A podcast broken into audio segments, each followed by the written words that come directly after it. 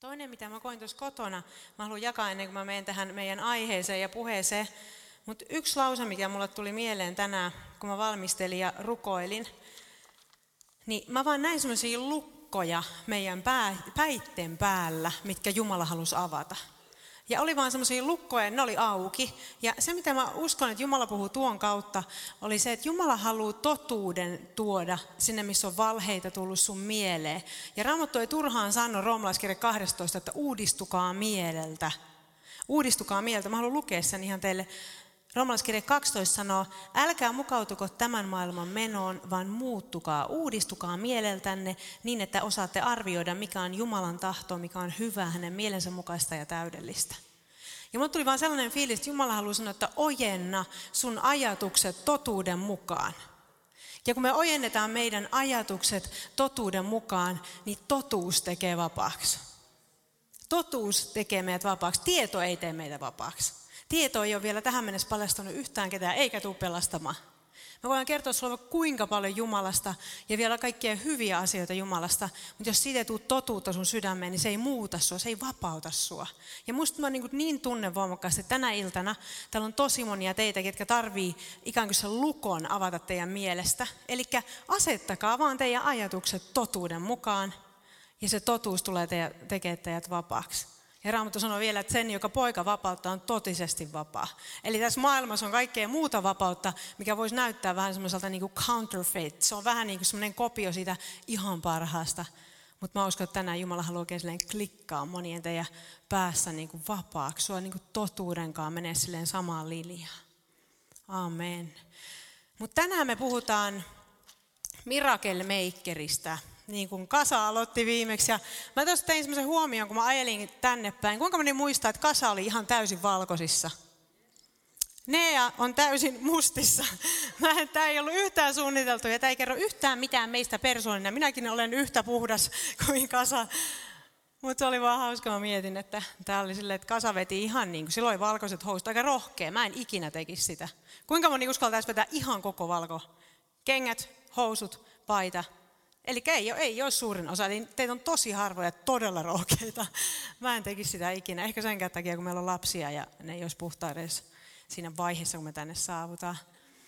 Mutta tosiaan, jos täällä on joku, joka ei tiedä yhtään kuka mä oon, niin mä oon Perhon Nea.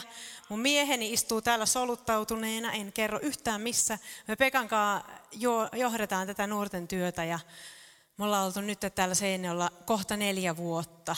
Aika on vierähtänyt ihan sairaan nopea. Me tultiin Kanadasta neljä vuotta sitten, oltiin siellä yhdeksän vuotta ja siellä johdettiin seurakuntaa. Mentiin nuorisotyöhön ja lopulta johdettiin seurakuntaa ja sitten tipahdettiin takaisin Pohjanmaalle. Ja tämä on mun koti ainakin. Täältä mä oon lähtöisin, vaikka on ollut alasteen aikana, kun mietit on ykkösestä kutoseen alaasteella luokkia, niin mä oon ollut neljällä eri alastella, kaikki eri kaupungeissa. Eli mä en loppujen lopuksi tiedä oikein, mistä mä oon niin kotoisin, mutta kyllä Pohjanmaa on aina semmoinen paikka, missä, mistä haluaa ponnistaa. Jos sanoo jonkun paikan, niin kyllä se on Seinäjoki. Seinäjoki, mistä mä tuun. Mutta mulla on yksi ja ainut raamatun paikka tänään mielessä. Jos sulla on raamattu, niin sä voit ottaa se, jos sulla on puhelin, niin sä voit sieltäkin sen kaivaa. Mutta mä haluaisin, että me ollaan Johannes 5. Ja 1-9. Mutta ihan näin vaan, niin että Johannes 5 on se, mistä mä haluan teille tänään puhua. Ja se oli tosi sellainen raamatun paikka, mikä mua rupesi mietityttää enemmän ja enemmän. Mitä useammin mä luin sen 1-9, niin sitä ei todellakaan tarvitse vielä laittaa sinne, mä luen kohta. Mutta siinä on paljon sellaisia pointteja, mitä mä uskon, että sen kautta me voidaan tänä iltana ehkä saada sellaisia eväitä meidän omaa elämään. Että kun me mennään tonne arkeen, kun me mennään meidän perheen keskelle – tai kun me ollaan ihan, mietitään meidän omaa elämää ja niitä haasteita, mitä siellä on, niin mä uskon, että Jumala haluaa tämän raamatun paikka kautta avata meille jotain semmoisia ihan avaimia, mitkä voi olla ehkä niitä semmoisia lukon aukeamishetkiä meidän mielelle. Että me vaan niin kuin lainataan meidän, put in line, niin lainataan kaikki meidän ajatukset Jumalan totuuden mukaisiksi. Mutta rukoillaanko? Nostaa vielä hetkeksi seisoo, olette istunut hetken niin rukoillaan ja annetaan pyhähengen tehdä se, mitä pyhähenki vaan voi tehdä. Ja sitten mä toivon, että pyhähenki saa puhua ne ajatukset tässä mun kautta. Kiitos Jeesus, sä oot täällä ja kiitos Jeesus, sä oot niin hyvä isä. Jumala, mä oikein kiitän siitä, miten sä tällä hetkellä haluat tulla joidenkin luo. Sä haluat oikein laskea sun rakastavan käden heidän sydämelle ja sanoa, että se ei ole ohi, se ei ole ohi. Ja joidenkin kohdalla mä oikein niin koen, että Jumala haluaa sanoa, tuu ja tartu mun kädestäkin. Mä haluan kuljettaa sua turvallisempaa tietä. Jumala haluaa vie sua sellaista tietä, missä sun ei tarvitse pelätä yhtään. Sun ei tarvitse pelätä yhtään. Vaikka sä meet sitä samaa reittiä, mitä sä oot ennen mennyt, niin nyt on jotain muuta sulla mukana ja se on Jumalan läsnäolo. Kiitos Pyhä Henki sun todellisuudesta ja siitä, miten sä oot, sä oot lunastanut meidät. Sä oot lunastanut meidät vapaiksi. Me saa olla ihan täysin vapaita. Sä et, sä et kuollut sillä ristillä turhaa, vaan sä annoit sun henkesi, että meillä olisi elämä. Ja siksi me halutaan Isä susta puhua. Siksi me halutaan sua julistaa, Isä. Kiitos Jeesus, että sä tuot totuutta meidän mieleen. Me saadaan uudistaa meidän mieltä menemään oikein yhden suuntaan sun totuuden kanssa. Kiitos Jeesus, että sä avaat lukkoja myös sydämissä.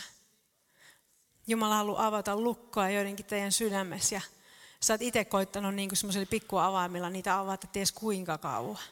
Mutta anna sun sydän tällä hetkellä vaan Jumala eteen ja sano, että Jumala avaa sä, mä en osaa. Tosi monesti on paras vaan tulla Jumala eteen ja sanoa, että en mä osaa. Jumala tekee sen, mikä on mahdotonta. Jumala tekee sen, mikä on mahdotonta. Me voidaan tehdä kaikki se, mikä on mahdollista, mutta Jumala tekee sen, mikä on mahdotonta. Ja Jeesuksen nimessä kaikki sanoo, Otetaanko uusiksi tuolle aika pliisu? ja miten mä sanottiin? ja kaikki sanoo, amen. Istukaa vaan.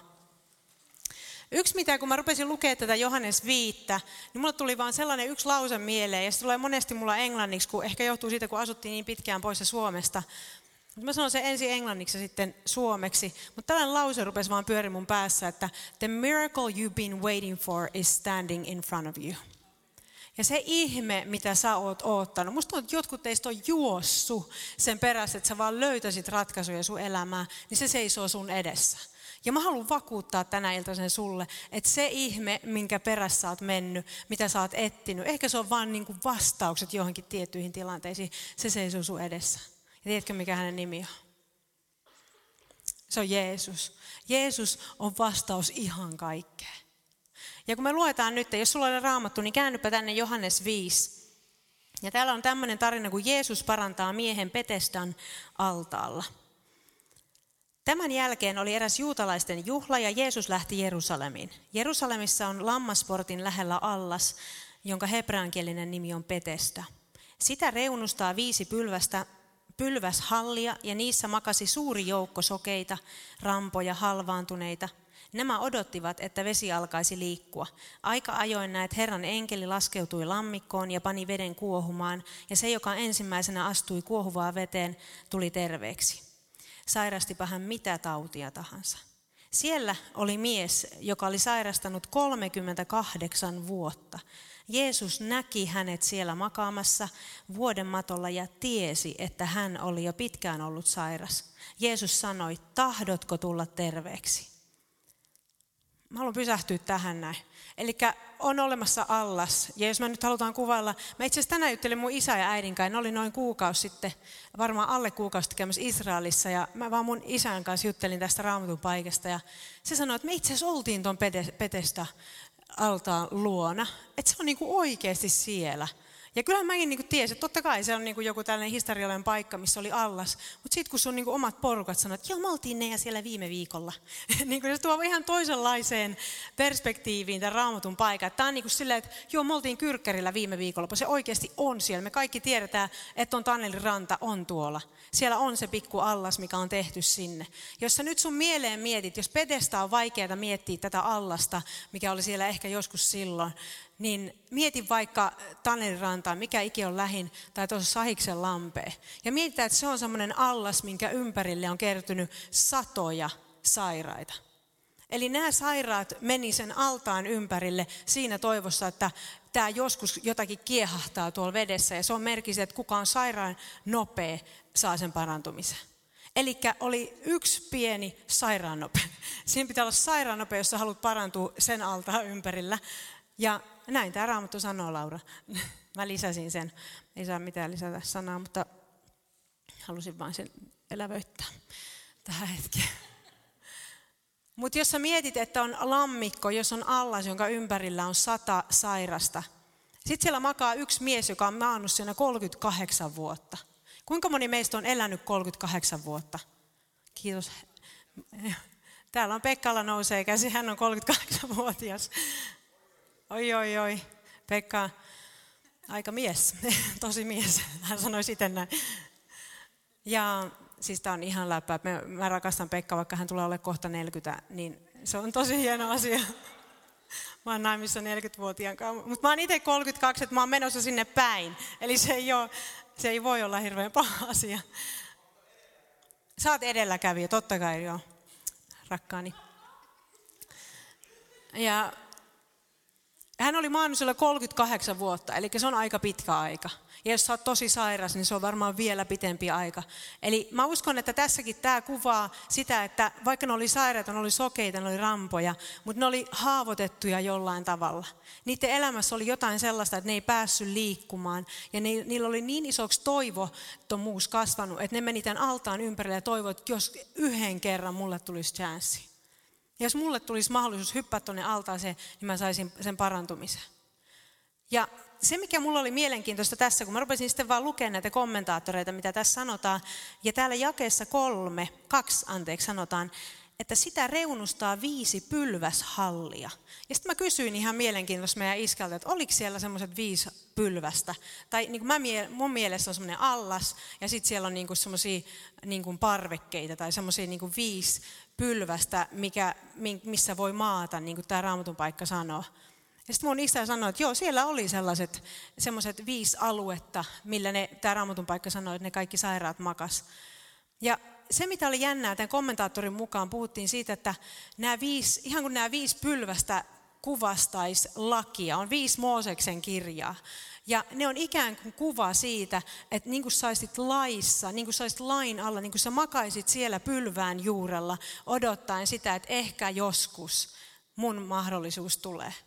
Ehkä jos Jumala liikkuu kerran tuon veden luona, niin mä saan jotain. Eli se pylväs oli sellainen paikka, mihin sä olit jäänyt pitäytyen siihen toivoon, mitä sä et edes tiennyt, oliko sua varten. Ja mä uskon, että meidän elämässä on tosi monesti tällaisia esteitä, koska siitähän voi tulla este, jos sä mietit, että sä oot siellä semmoisen pylvään luona, ja sitten ehkä joskus nämä enkelit tulee sekoittaa sitä vettä, ja sitten sä voit sinne mennä, jos sä kerkeet. Mutta joskus meidän elämään mä uskon, että voi tulla sellaisia esteitä siinä, että me ruvetaan ajattelemaan, että mulla on syyni olla tämän pylvään luona. Mulla on syyni olla täällä oottamassa sitä, että ehkä joskus mun vuoro tulee. Ja joitakin tämmöisiä syitä voi olla nimenomaan se, että me ei ymmärretä sitä, miten Jumala on oikeasti vapauttanut meidät sen kautta, että se kuoli ristillä. Jumala vapautti sut ja mut. Kun me uskotaan Jeesukseen ja Jeesusta tulee meidän Herra, kun me sanotaan Jumalalle kyllä, se on hetki, missä me vastaan otetaan se työ, minkä Jeesus teki ristillä. Silloin sulla ei ole mitään pylvästä, minkä luona sun pitää odottaa, ihan kun saisit laissa kiinni, ihan kun sun pitäisi tehdä tietyt jutut, jotta sä ehkä saisit sen, mitä Jumala haluaa sulle antaa, sun parantumisen. Miksi Raamattu sanoo, että Jeesus kantoi meidän kaikki kivut ja sairaudet?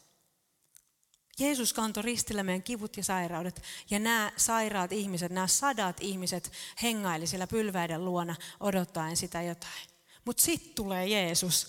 Ja tämä oli niin sairaan hieno, kun mä mietin, luotaanpa tästä eteenpäin. Mä en enää muista, mihin asti mä luin. Mutta jos otetaan siitä jakeesta viisi. Siellä oli mies, joka oli sairastanut 38 vuotta. Jeesus näki hänet siellä makaamassa. Mä haluan pysähtyä tähän. Mä olen alleviivannut, ympyröinyt ja värittänyt. Kaksi sanaa tästä. Näki ja tiesi. Jeesus näki tämän miehen. Jeesus näkee sut. Vaikka saisit 38 vuotta maannut siellä lain alla, toteuttaen ja suorittaen sun uskovaa elämää, niin Jeesus näkee sut. Se jatkuu. Jeesus näki hänet siellä makaamassa vuoden matolle ja tiesi, että hän oli jo pitkään ollut sairas. Jeesus tiesi sen, että se mies oli ollut siellä sen 38 vuotta. Ja mielenkiintoinen pointti tähän on se, että tuo 38 vuotta on täsmälleen se aika, mitä Israelin kansa vietti erämaassa vaellelle. Se olisi ollut kuinka pitkään se olisi kestänyt oikeasti luvattuun maahan se matka, Pekka? 11 päivää. 11 päivää olisi oikeasti kestänyt se matka luvattuun maahan, mutta näillä ihmisillä meni siellä 38 vuotta. Ja mä uskon, että tämä on aika hyvä esimerkki siitä, se ei ole sattuma varma, että siellä sanotaan, että tämä mies oli maannut siellä 38 vuotta. Tämä mies makas siellä toivoen parempaa 38 vuotta. Se ajattelee, että sen pitää tehdä jotain, jotta se saa sen parantumisensa. Mutta sitten täällä Raamattu jatkaa. Jeesus pysähtyi tämän miehen kohdalla ja kysyi, tahdotko tulla terveeksi? Sairas vastasi, Herra, minulla ei ole ketään, joka auttaa minut altaaseen, kun vesi kuohahtaa. Aina kun yritän sinne, joku toinen ehtii ennen minua. Kuulostaa ihan meidän Adelta. 5V Ade, aina mä en saa ikinä, kun aina kun me mennään tonne, niin linja saa mennä sinne ensin ja sitten me saadaan. Sitten kun sulla on lapsi, sä tiedät jotain joka ikinen päivä, kun sä saat kuunnella sitä, kun ne kinastelee siitä.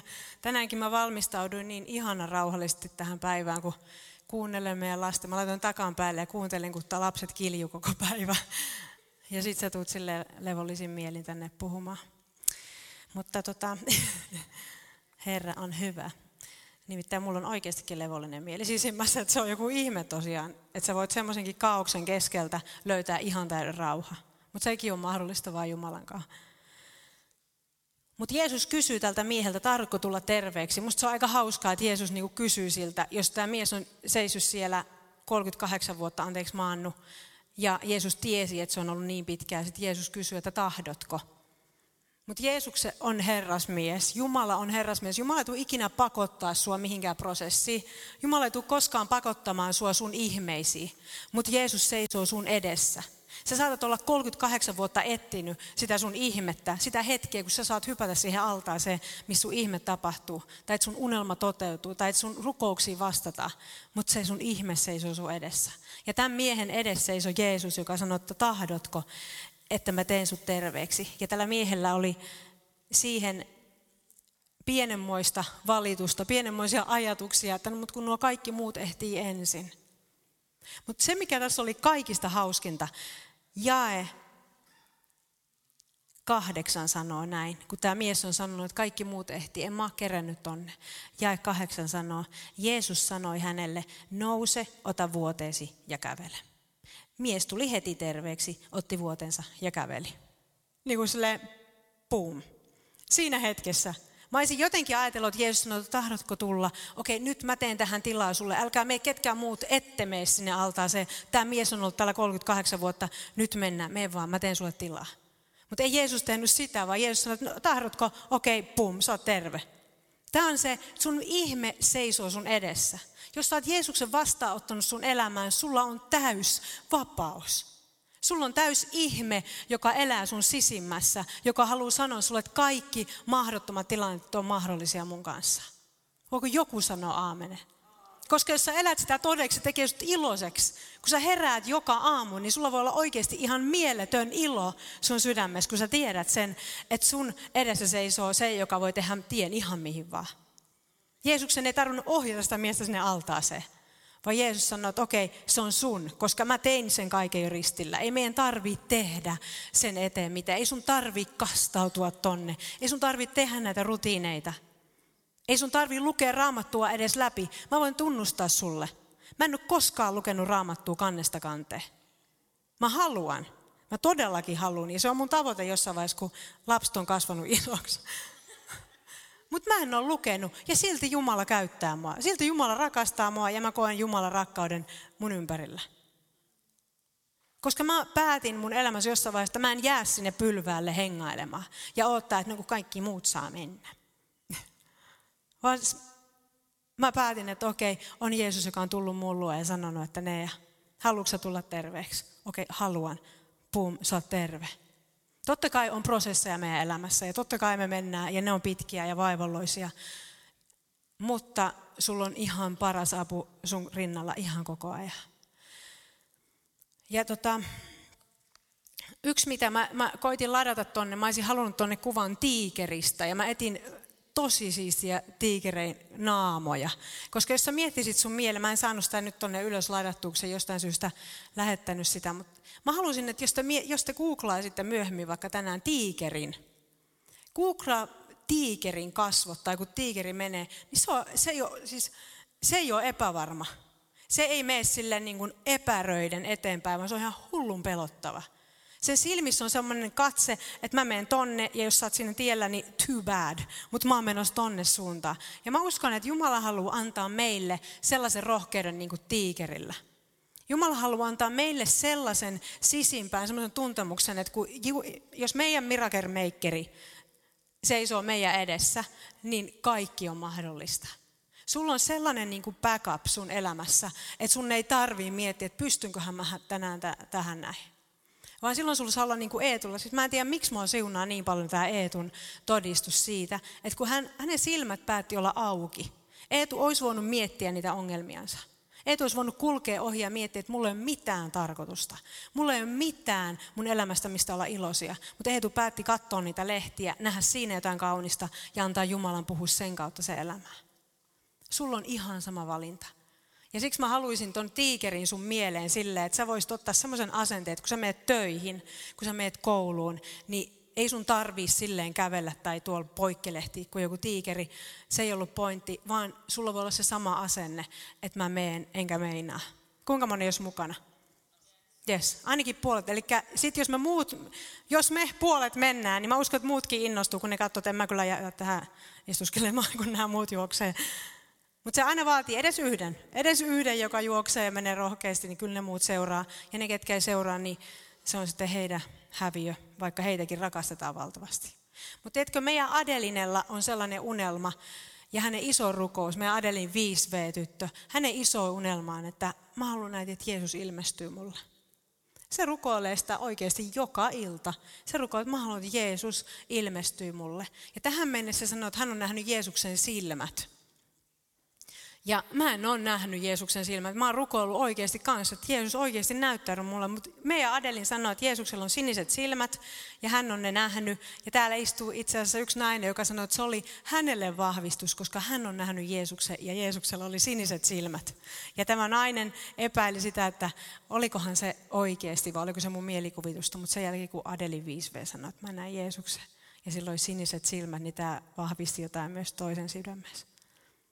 Mutta jos meillä olisi sellaisia rukouksia meidän sydämessä, kuinka usein me rukoillaan sellaisia asioita ja jatketaan tuomaan asioita Jumalalle, mitä Jumala jo tietää ja Jumala haluaa tuoda meille vastauksen, koska sun ihmeiden tekijä seisoo ihan sun edessä. Mutta entä jos me otettaisiin semmoisia pistäisi pikkusen niin kuin maustetta lisää meidän rukouksia, meidän uskoja. Me ruvettaisiin rukoilemaan semmoisia, kun meidän Adelina rukoilee, että Jumala, mä haluan, että sä ilmestyt mulle. Entä jos sä rupeatkin rukoilemaan, että Jumala, mä haluan, että me mennään läpi tämän mun vaikeimman elämänvaiheen yhdessä. Että sä vaan päätät ottaa Jumalaa kädestä kiinni ja sanoa, että me mennään yhdessä tämän läpi. Se on ihan samanlainen rukous kuin meidän Adelinen, että Jumala, mä haluan, että sä ilmestyt mulle. Mä, uskon, mä tiedän meidän Adelinen, se on sen verran pippurinen, että se tulee, se tulee rukoilesta niin pitkään, että Jeesus oikeasti seisoo se huoneessa. Että se on niin kuin sellainen, että Tämän on tapahduttava. Se sanoi, että tuohon Jeesus voi tulla, ja sitten se kerran laittoi silmätkin ja se teki näin, mä voin melkein tuntea sen. Se oli, vielä hän ei näe, mutta hän tulee näkemään. Ja mä oon sitten rukoillut sille, että Jeesus, please, tämä on sun chanssi. Anna Adelinen nähdä sut. Mutta silloin on todellakin väliä, mihin sut on kytketty. Ja mä haluan lukea yhden, raam, äh, ei raamatun paikan, vaan yhden täältä Ponkken kirjasta. Tämä on ihan sairaan hyvä kirja, Tulta vai tuhkaa. Mä oon ruvennut tätä lukemaan ja toivottavasti me kaikki valitsemme olla tulta eikä tuhkaa. Mutta tämä on ihan sika hyvä, koska täällä puhutaan just siitä, että mihin meidän pitää olla kytketty, että meidän sydämessä palaa. Mutta kuuntelepa tätä. Voima, joka ei lopu kesken. Vaikka kuinka tuntisi sähkövoimalan toima, toimintaperiaatteet, sähkökatkon aikana talo pimenee. Ja vaikka asuisi miten lähellä lämpövoimalaa, voi silti palella kylmästä.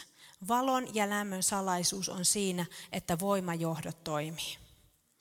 Silloin todellakin väliin, mihin sut on kytketty.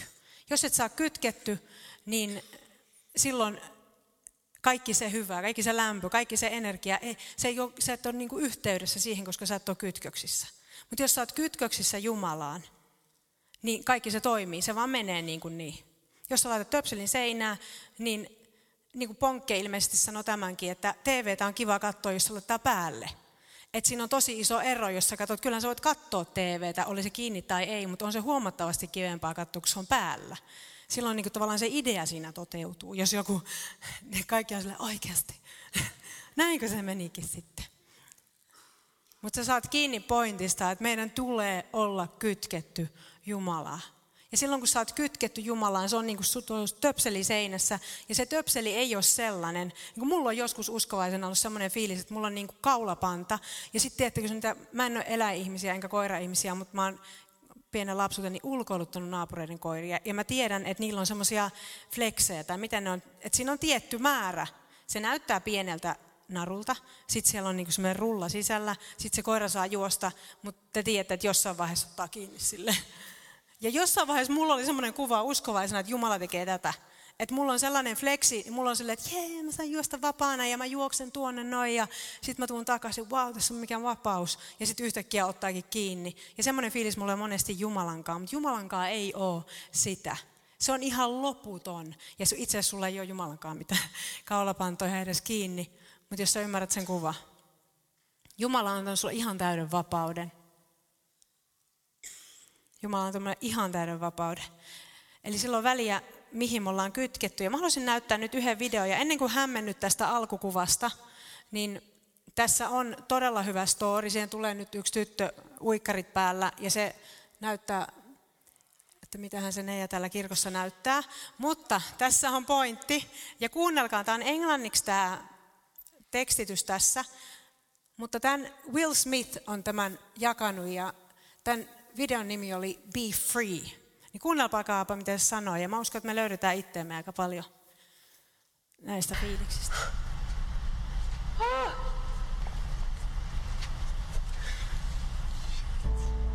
I'm, I'm sort of having the realization that you, you, you have to be able to go.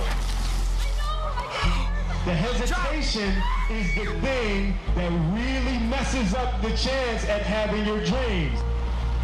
Get out of the middle. The moment of pushing off is pure freaking terror. There's nothing to hold on to. We're all trying to hold on to something. You're trying to hold on to an idea or you're trying to hold on to a person and you gotta just get comfortable falling. Life is dangerous. The only way to really enjoy it is jump and be free. Yes. Tuosta ei oikein saanut selvää tekstistä, mutta se monesti ainut tapa tuntea se vapaus on, kun me hypätään. Ja mä uskon, että tosi moni teistä koke, on kokenut noita hetkiä. Se on ihan hirveä se pelko, kun me ei tiedetä, että mitä tässä tapahtuu, kun mä vaikka hyppään alas. Mutta sitten kun sä hyppäät, se on monesti ainut se tapa tietää, että niin kuin Jumala olikin siellä on iso käsi sua vastassa. Sä et tippua yhtään mihinkään. Ja tämän takia on niin tärkeää olla kytköksissä Jumala. On niin tärkeää tietää, että oikeasti on Jeesus, joka seisoo sun edessä. Sun ihme seisoo sun edessä. Mä haluan lukea teille yhdet viimeiset ennen kuin me lopetetaan. Mä haluan jossain vaiheessa, ehkä jos mä saan joku päivä kirjoittaa kirjan tai jos mä haluan kirjoittaa jotain blogia, mulla on semmoinen olo, että mä haluan kirjoittaa semmoisia statementteja johonkin, mikä voi olla niin teille nuorelle sukupolvelle ja tälle sukupolvelle, joka elät ja hengität nyt. Mä haluan olla kirjoittaa jotain sellaisia niin kuin lauseita, jotain semmoisia päämääriä ja jotain sellaisia niin kuin mistä tarttuu kiinni ja mistä pitää kiinni. Ja mä vaan olin rukouksessa tuossa viime viikolla, kun se oli, ja mä en oikeastaan edes valmistellut tätä puhetta, mutta mä koin, kun pyhähenki vaan rupesi puhumaan muutamia lauseita semmoista sukupolvesta, minkä Jumala haluaa nostaa. Ja mä haluan, että jos sä jaksat vielä kolme minuuttia kuunnella tätä puhetta, sitten me jatketaan ylistyksellä, mutta mä haluan haastaa sua, jo ylistysbändi voi tulla. Mutta mä haluan haastaa sinua, että kuuntelepa nämä lauseet, mitä mä koen, että Jumala laski mun sydämelle, ja ota ne semmoisena haasteena sun sydämpeen. Ota ne semmoisena haasteena, että Jumala, vaikka mua pelottaa, vaikka mä en välttämättä ollut aina kytköksissä suhun, niin mä haluan olla osa tuota ryhmää. Mä haluan olla osa tuota armeijaa, Jumala armeijaa, mitä Jumala nostaa tässä koko maassa. Seinäjoen ilta ei ole vain Seinäjoen iltaa varten. Me halutaan täällä olla joka kerta niin kuin sä tulisit kotiin ja että sä saisit tulla tänne syömään, täällä on lämmin ja ihana olla. Koska Jumalan läsnäolo tekee sitä. Mutta mä uskon, että te olette sukupolvi, jotka voitte vaikuttaa teidän työpaikoillenne. Täällä on lastensuojeluammattilaisia, täällä on sairaalasta ammattilaisia, täällä on, sä oot koulussa, sä oot, missä sä vaan oot. Sä voit olla siellä oikeasti tekemässä vaikutusta. Mä suomensin nämä, kun mulla tuli ne englanniksi jostain syystä, ja ne oli englanniksi ehkä osa niistä parempia, mutta mä haluan lukea nämä sulle ja kuuntele. Ja jos otat muistiin paljon, jos otat vaikka kirjoittaa ylös, mutta mä koen, että nämä on tärkeitä. On sukupolvi, joka ei anteeksi pyytele rohkeuttaan. On sukupolvi, joka tuntee oman arvonsa ja tietää, keitä he ovat. On sukupolvi, jotka kieltäytyvät uskomasta syytökset, jotka väittävät heidän kulkevan ylpeydessä, kun todellisuudessa he ovat astuneet rohkeuteen ja todelliseen vapauteen. On sukupolvi, joka ei häpeä, koska hänen tuntemisen rinnalla tälle maailmalle kelpaaminen on menettänyt merkityksensä. Mä uskon, että joka ikisellä meistä tässä huoneessa on potentiaali olla sellainen henkilö, jonka ei tarvitse hävetä sitä, mitä Jumala on sulle antanut. Koska se niin kuin outweighs, mä en tiedä miten sen suomeksi sanoo, mutta se on niin, kuin niin paljon painavampi arvo sillä, kun sä tunnet sun arvo Jumalan silmissä, kuin se, että sä tulisit hy- hyväksy- hyväksytyksi tälle maailmalle. Että sulla ei ole enää mitään merkitystä sillä, hyväksyykö tämä maailma sut, kunhan yksi, joka hyväksyy. Mä uskon, että te olette osa sitä sukupolvea, jotka tulee kantaa tällaista. Nyt se voi tuntua siltä, että joo, totta kai mä haluan olla rohkea, mutta mieti joku päivä, kun sulla on omat lapset. Haluatko sä, että ne kasvaa peläte? Haluatko sä, että ne kasvaa niin, että ne ei koskaan hyppää noilta kallioilta? Mä en halua. Mä haluan tehdä kaikkeni, että meidän pieni Adeli ja meidän pieni Linna ja meidän jokainen ihminen, joka täällä istutte, että te menette niin pitkälle kuin te voitte mennä. Koska on yksi, joka vastustaa sitä loppuun asti ja se on perkele ja se on vihollinen. Ei se halua, että sä onnistut. Mutta on Jumala, joka haluaa, että sä onnistut. Ja mä sanon tämän äidin sydämeltä. Jumala haluaa, että sä onnistut. Jumala haluaa, että sä juokset niin pitkälle, vaikka sä kaadut, sä meet ylös. Vaikka sä kaadut uudelleen, sä nouset ylös. Ja sitten jos sä kaadut vielä senkin jälkeen, niin sä nouset ylös, koska sä tiedät, että sä et ole yksin. Sun ihmeiden tekijä seisoo sun edessä. Nostaan kaikki ylös ja rukollaan. Ja mä haluan haastaa sua tänä iltana, että jos sä haluat tehdä sellaisen päätöksen ja sanoa Jumalalle vaan kyllä. Se ei muuta vaadi. Jos sä haluat sanoa Jumalalle kyllä, että Jumala, mä haluan olla mukana. Tämä, mistä Nea puhuu, mä haluan olla mukana kävelemässä tohon suuntaan. Mä haluan, että joku päivä mun lapset ei kasva luusereina tuntien itteensä ei miksikään. Vaan että ne saa kasvaa tietäen, ketä ne on ja kelle ne kuuluu. Niin nosta vaikka tässä hetkessä sun käsi ylös ihan merkkinä Jumalalle, jos sä haluat, että mä oon I'm in. Mä haluan olla mukana Jumala, mä haluan mennä just sinne, mihin sä viet meitä. Mä haluan myös antaa mahdollisuuden tässä hetkessä sulle, jos et sä tunne Jumalaa ollenkaan. Jos sä oot kuunnellut tätä ja sä oot miettinyt, että mä haluan olla mukana, mutta mä en edes tiedä, kuka tämä Jumala on. Mä en ole vastaan ottanut henkilökohtaisesti Jumalaa mun elämää. Mä en ole vastaanottanut Jeesusta mun elämää. Mä haluan tässä hetkessä antaa sulle mahdollisuuden. Laske vaikka käsi sun sydämelle, jos, jos on semmoinen tilanne, missä haluat vaan, että Jumala, mä haluan antaa mun elämän sulle. Jumala, mä haluan antaa mun elämän sulle, koska sä annoit sun elämän niin, että mulla olisi elämä. Mä haluan tarttua siihen todelliseen elämään. Isä, mä haluan rukoilla tässä hetkessä niiden henkilöiden puolesta, jotka laski käden sydämelle. Isä, mä haluan julistaa heidän syntinsä anteeksi. Mä haluan julistaa heidät uuteen elämään. Kiitos Isä, että se on se yksi päätös. Se on kuin 180 käännös, joka vaihtaa vain suuntaa. Kiitos, se on Isä parannuksen teko. Se on sitä, kun me käännytään sun luo. Ja Isä, mä haluan julistaa, Herra, nämä ihmiset tänään sun omiksi. Jeesuksen nimessä. Isä, mä rukoilen, että kaikilla meillä, kellä oli äsken kädet ylhäällä, saat nostaa jälleen. Isä, mä haluan rukoilla meille semmoisen rohkeuden mennä. Kiitos, että sä annat meille rohkeuden ja määrä tietoisuuden ja päättäväisyyden. Että me ei anneta periksi, kun tuntuu, että vastustaa, vaan me hypätään. Isä, mä rukoilen, että sä annat oikein semmoisen lämpötilan nousta meidän sisimmässä. Että sen ei tarvi aina olla pikkusen niin kuin nolla alapuolella, vaan me meillä voisi olla niin korkealla liekeissä meidän sydän, kuin vaan olla ja saattaa. Isä, mä rukoilen, että sytytä meidän sydämet tulee. Sytytä meidän sydämet tulee. Hmm. Kiitos Jeesus.